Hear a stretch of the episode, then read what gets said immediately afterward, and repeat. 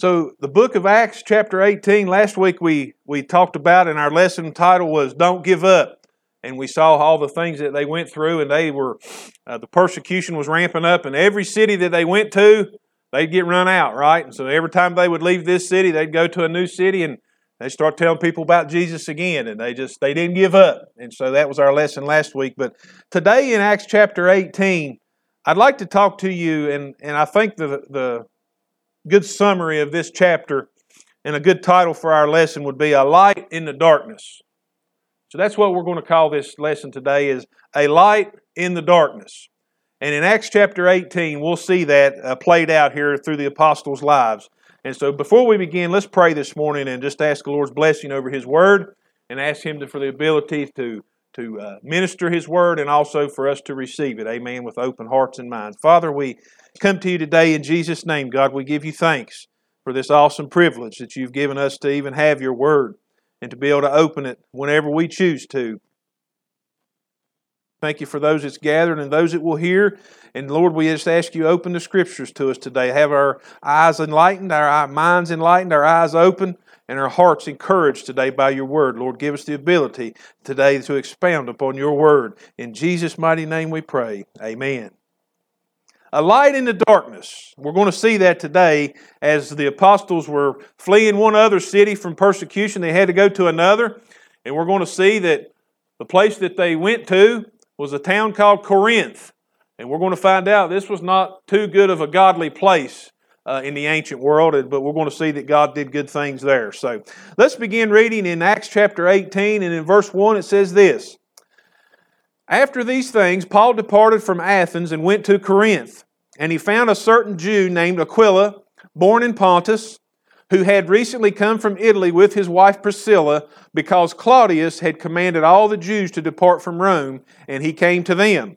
So, because he was of the same trade, he stayed with them and worked, for by occupation they were tent makers.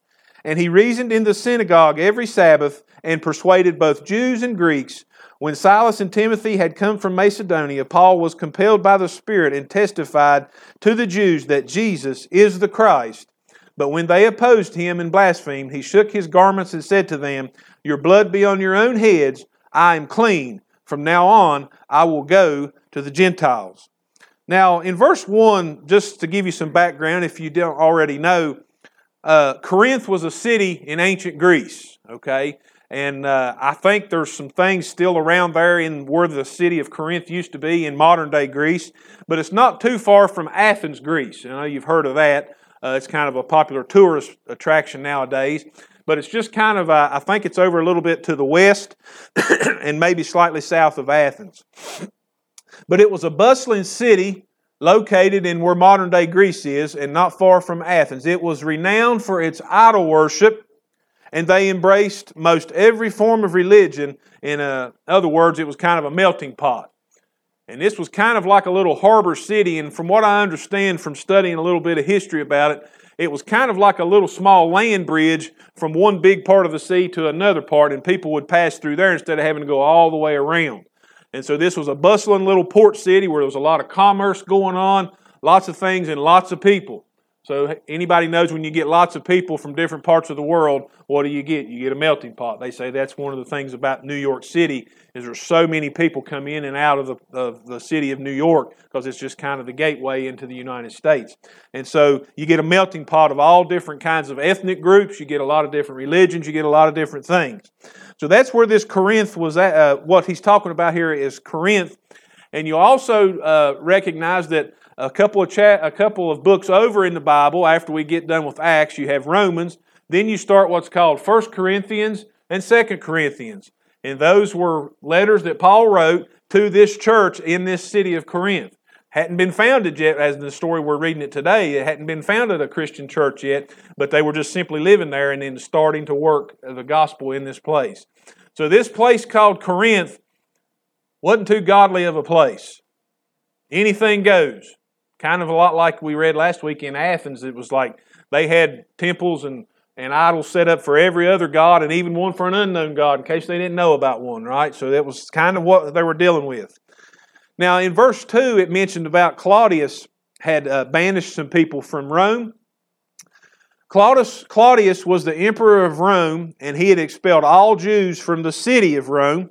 And now Aquila and Priscilla were Jewish by ethnicity, meaning they were of their bloodline. They were of the of Abraham, Isaac, and Jacob. They were Jewish that way, but they had converted to Christianity. Okay, and when they left Rome, they settled in Corinth. and see, uh, there's a couple of those emperors around this time become very hostile toward mainly any kind of religion other than worshiping the, the emperor himself. See, those emperors believed they were a god figure, okay? And so when somebody started talking about there's another authority other than the emperor, they didn't like that. So at this point in time, Claudius, he was pretty mean, and he banished all Jewish people uh, who were of the bloodline of Abraham, Isaac, and Jacob. He told them, I want you out.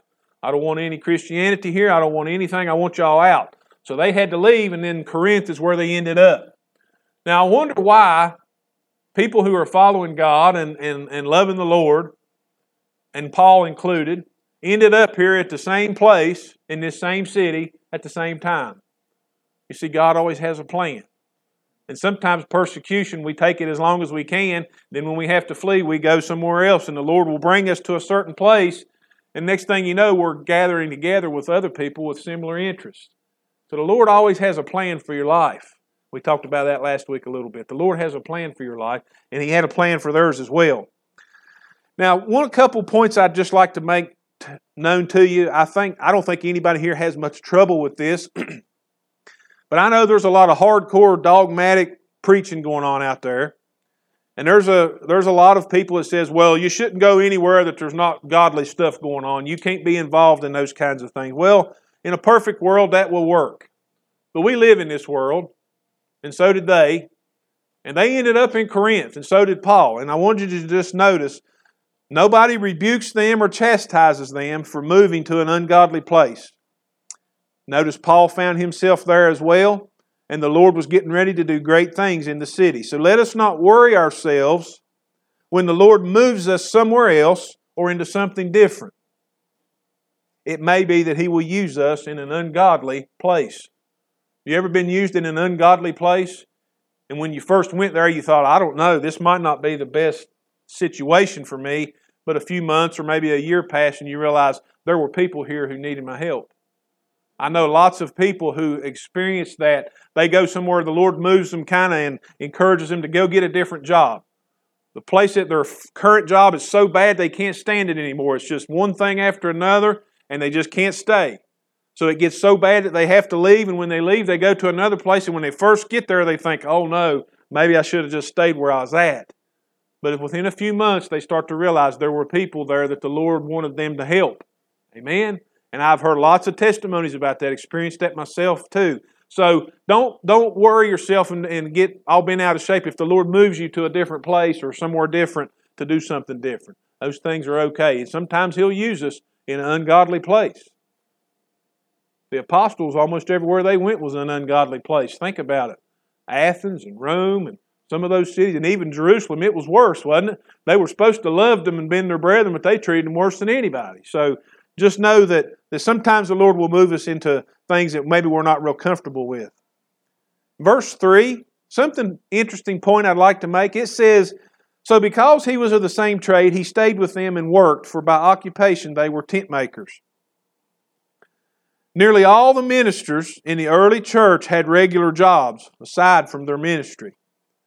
Now, that doesn't mean it's, it's a sin for people to not have other jobs and just be simply a minister at a church somewhere, whatever. Whatever that congregation or that, that church board works out with somebody, that's fine.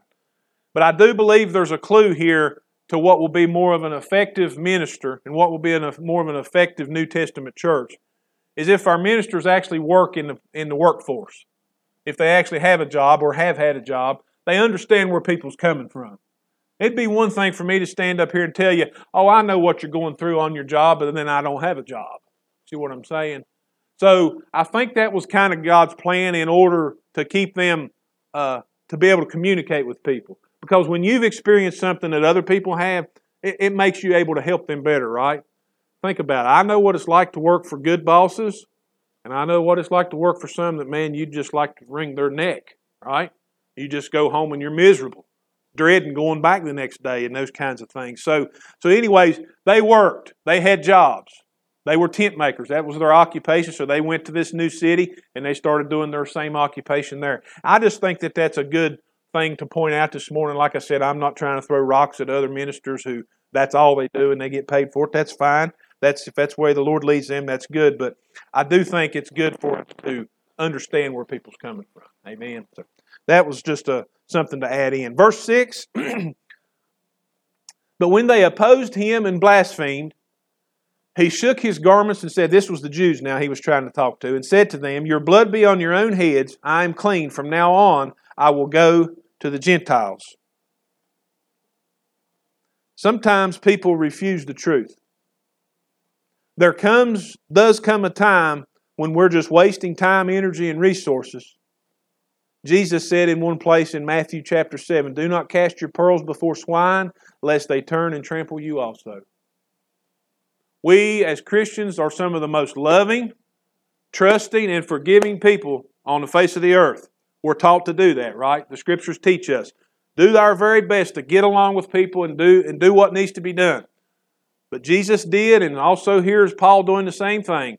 There does come a time when we realize that someone's only hurting us, that that's the only thing they exist for. And every time we turn around, they're constantly hurting us or, or causing us turmoil or causing us conflict or whatever. There comes a time when we have to cut off that relationship. And Paul did that here. He loved these people, they were his brethren by ethnicity. He was trying to teach them that, look, you know, you know so much about the scriptures, but I'm trying to tell you that Jesus is the Messiah. And I'll prove it to you. And he would take them and show them, and they just kept saying he was a blasphemer. They just kept rejecting him, kept rejecting him. Finally, he said, okay, look, I'm not going to worry about you guys anymore. I'm going to go to some people who will actually listen. So there does come a time when we have to cut people off. Doesn't mean we hate them. Doesn't mean that we're not still being a good Christian, but we just realize I'm just wasting time here. There could be somebody over here next door that I could be telling about Jesus and they'll get saved in an instant. But I can stand over here and argue week after week after week after week, and these people are never going to accept what they need to accept. So just know that there, there does come a time, and the Lord will lead you that way. We can't allow, that's one thing we have to be very careful. Let me put this in here. We have to be careful and not let our flesh make that decision. Make that decision the first time something goes wrong. One little thing goes wrong, well, I'm not fooling with that person anymore. We do have to be a little bit stubborn, right? And make sure that it's just not the devil working through them and, and then we're going to give up on them. So let the Holy Spirit lead you on that. But there does come a time we have to cut ties with some people. Amen. Verses 7 through 11. So Paul now he's he's saying, look, I'm going to go talk to these Gentiles, these people that been worshiping idols, been worshiping false gods, never even heard of Yahweh, never even heard of uh, Jehovah. They're accepting Jesus left and right. So I'm going to go talk to them. I'm not wasting my time with you anymore. So, verse 7 it says, And he departed from there and entered the house of a certain man named Justus, one who worshiped God, whose house was next door to the synagogue. Then Crispus, this was the ruler of the synagogue, believed on the Lord with all his household, and many of the Corinthians, hearing, believed and were baptized. Now the Lord spoke to Paul uh, in the night by a vision, and he said this Do not be afraid, but speak, and do not keep silent, for I am with you, and no one will attack you to hurt you, for I have many people in this city. And he continued there a year and six months teaching the Word of God among them. He had to make that clean split for those that just continually rejected the gospel. And so he turned his attention now to maybe some other people might believe, and it comes to find out this was God's plan all along. This is exactly where God wanted Paul at that moment in his life. For a year and a half, he stayed there, and people were believing, and he was teaching them and encouraging them.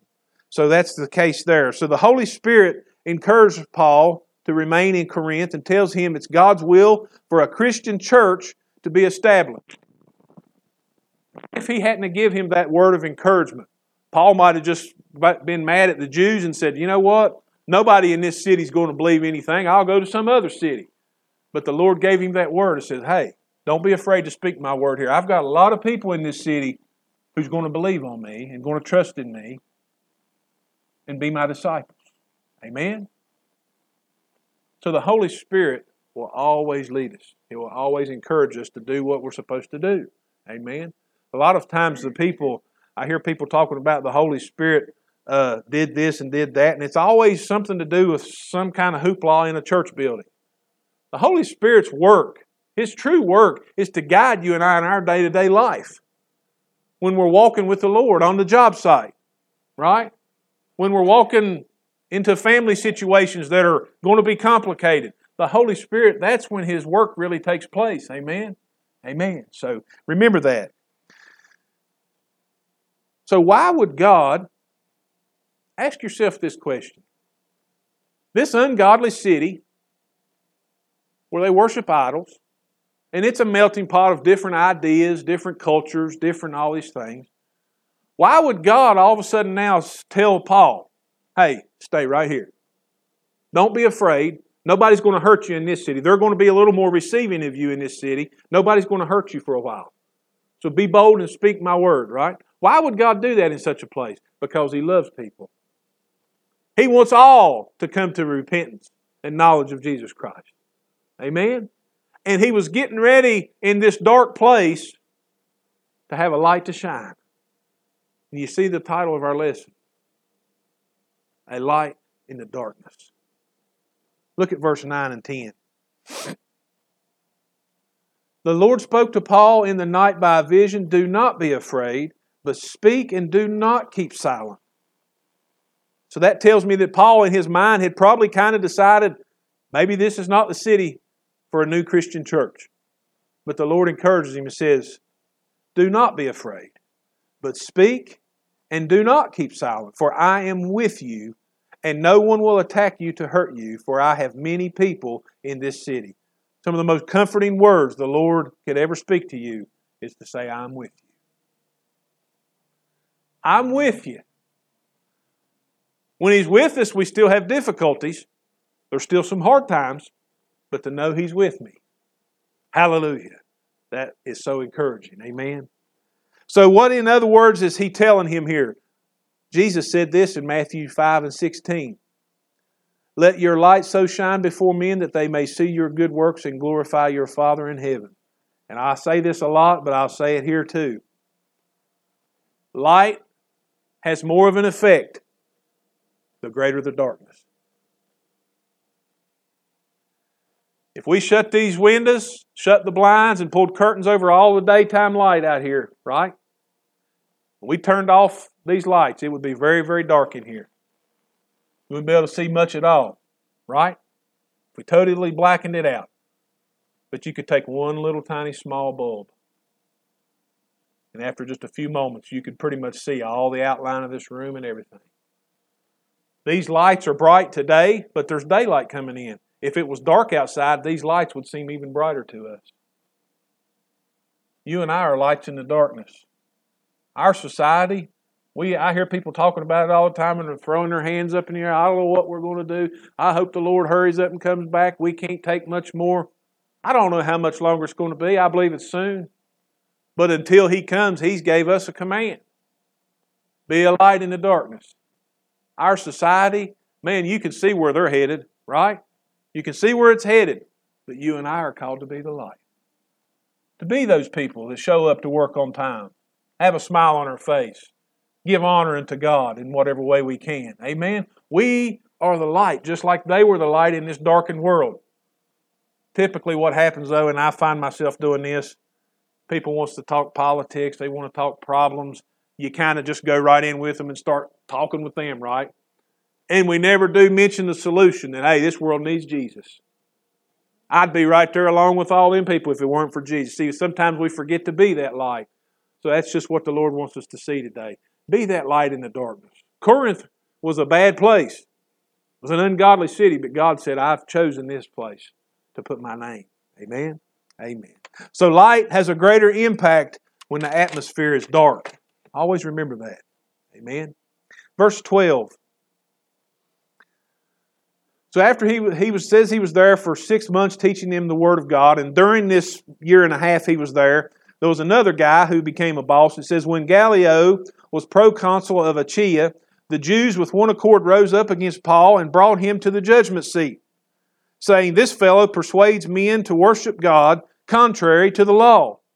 And when Paul was about to open his mouth, Gallio said to the Jews, If it were a matter of wrongdoing or wicked crimes, O Jews, there would be a reason why I should bear with you.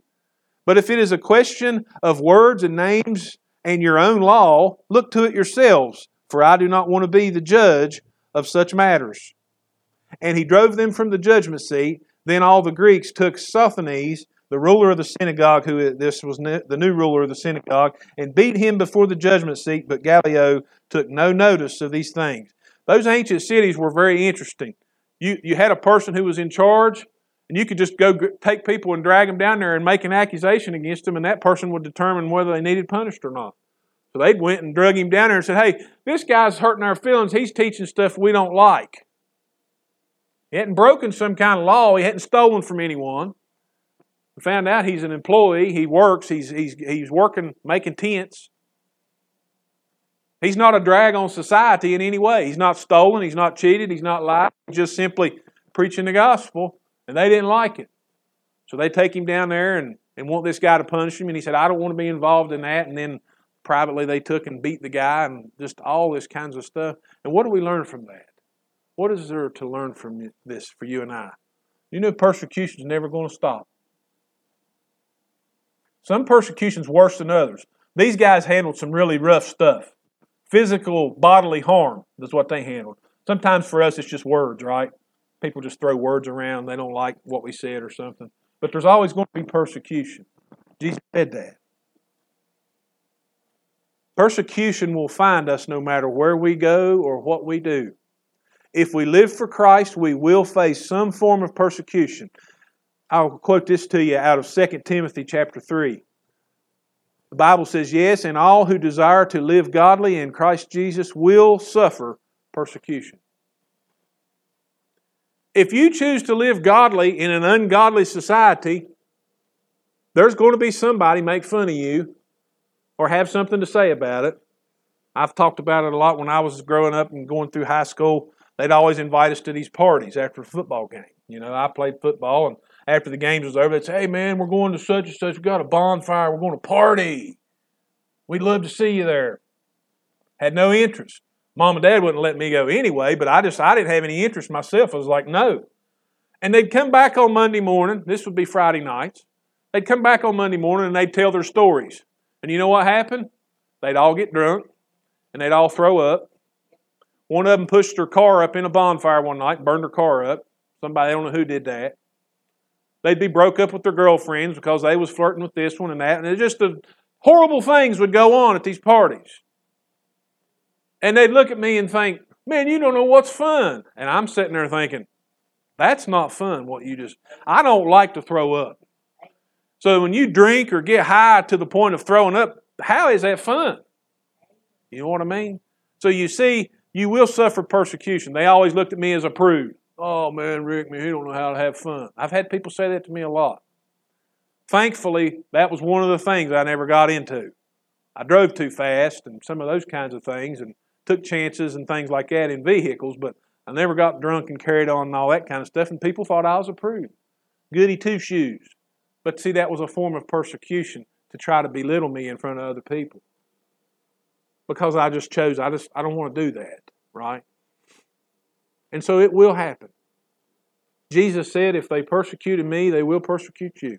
So if you make the decision in your life to go to church on Sunday, that's another one that I talk about sometimes.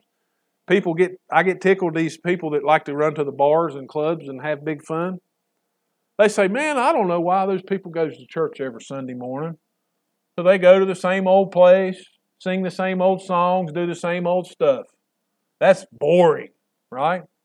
And I started asking them the question you go to the same old club and listen to the same old songs, drink the same old beer, and do the same old stupid stuff. In my opinion, that's not very fun, right? So you see, there is a persecution that comes to people who want to live a godly life. Don't take it personal. Just know that that's what's going to happen. Amen? And don't let it get you down. Be a light in the darkness. Amen? Be that light in the darkness. Now, here's an interesting thing, and I'll tell you this, and I'm not trying to toot my own horn. I'm just telling you this is these are facts. Those same people that I graduated with and went through high school with, there's a whole bunch of them dead. And they died in drunk driving accidents, overdoses, got killed by other people, fooling around with people's spouses and stuff. There's a whole bunch of them dead. And the other ones that didn't get straightened out or get saved or kind of let that stuff go, their lives are a mess. So you see, those who live godly in Christ Jesus, there is a reward for you. Let your light shine. Now those people are the ones that come back and say, Oh man, man, I wished I'd have been more like you in school, man. You see? And they realize now, after 25 years has passed, they realized that I was that light in the darkness. I wasn't saying I'm perfect. Don't, don't get me wrong. I'm not going to say I was perfect in high school. But I did try to shine some form of a light. All right? And so that's what we need to do as Christians today. Keep shining that light. Be the light in the darkness. Our society, a lot of people's just giving up on it. I hear Christians saying, oh man, it's done, it's over. No, it's not. God can save all kinds of people right here in our community and turn their life around. Amen? He's powerful enough to do it. And He's already died for their sins. Amen? Amen. So, all who desire to live godly in Christ Jesus will suffer persecution. Once again, that's 2 Timothy chapter 3. So verses 18 through 23, let's look at those. We'll be coming in here to finish up just briefly. So verse 18, so Paul still remained a good while.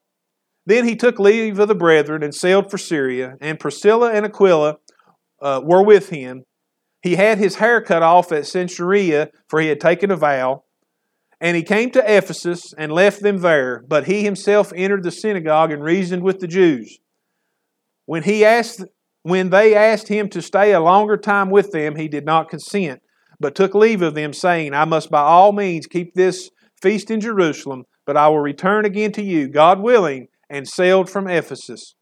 And when he had landed at Caesarea and gone up and greeted the church, he went down to Antioch. Remember, that was a couple weeks ago. He had left Antioch and he had spent some time there, he departed and went over the region of Galatia and Persia, and in order, strengthening all the disciples. These are all those cities, remember, he'd been ran out of the last few weeks we've read about.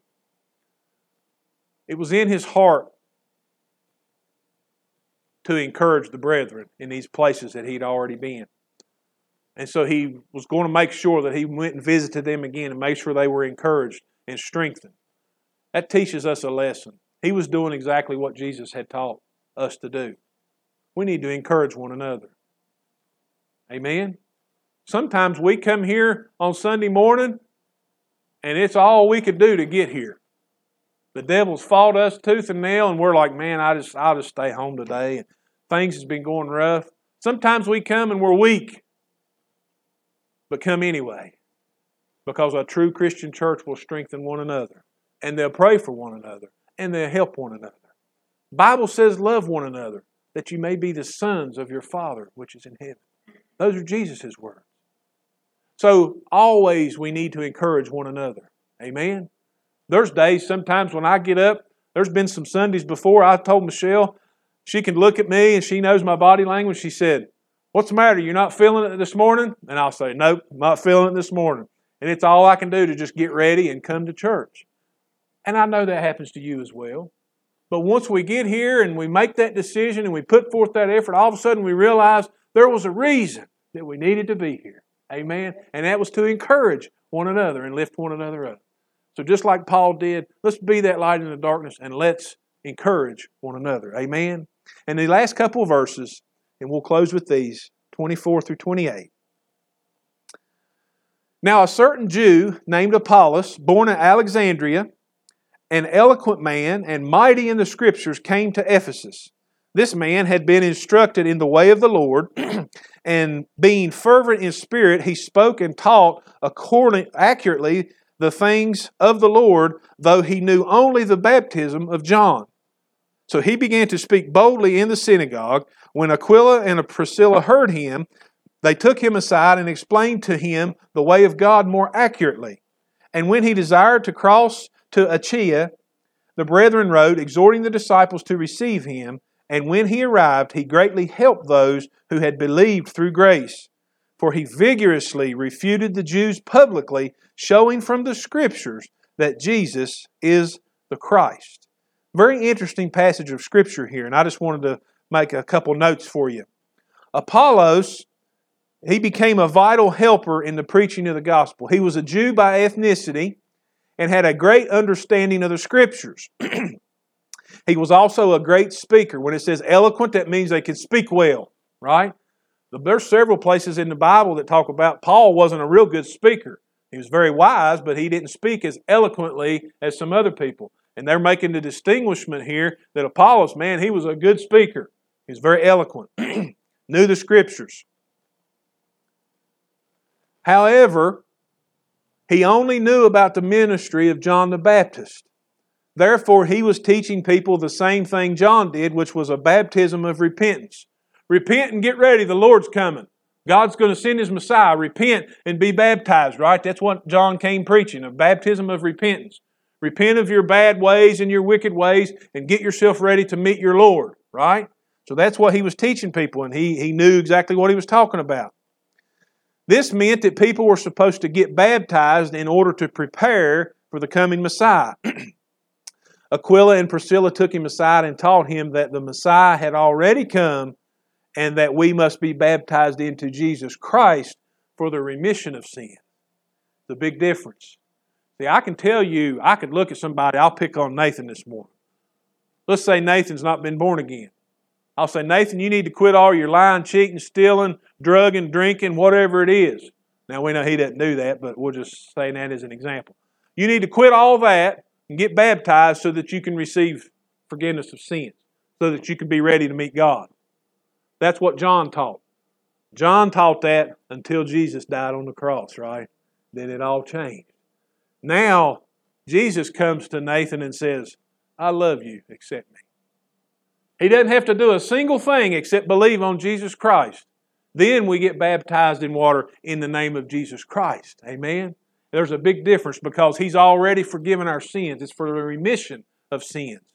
So that's what uh, Apollos, he didn't quite understand that. He had never heard about this other baptism, right?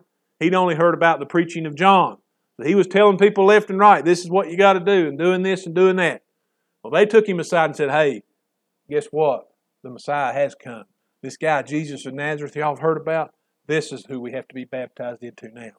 Because he gives us remission of sins, right?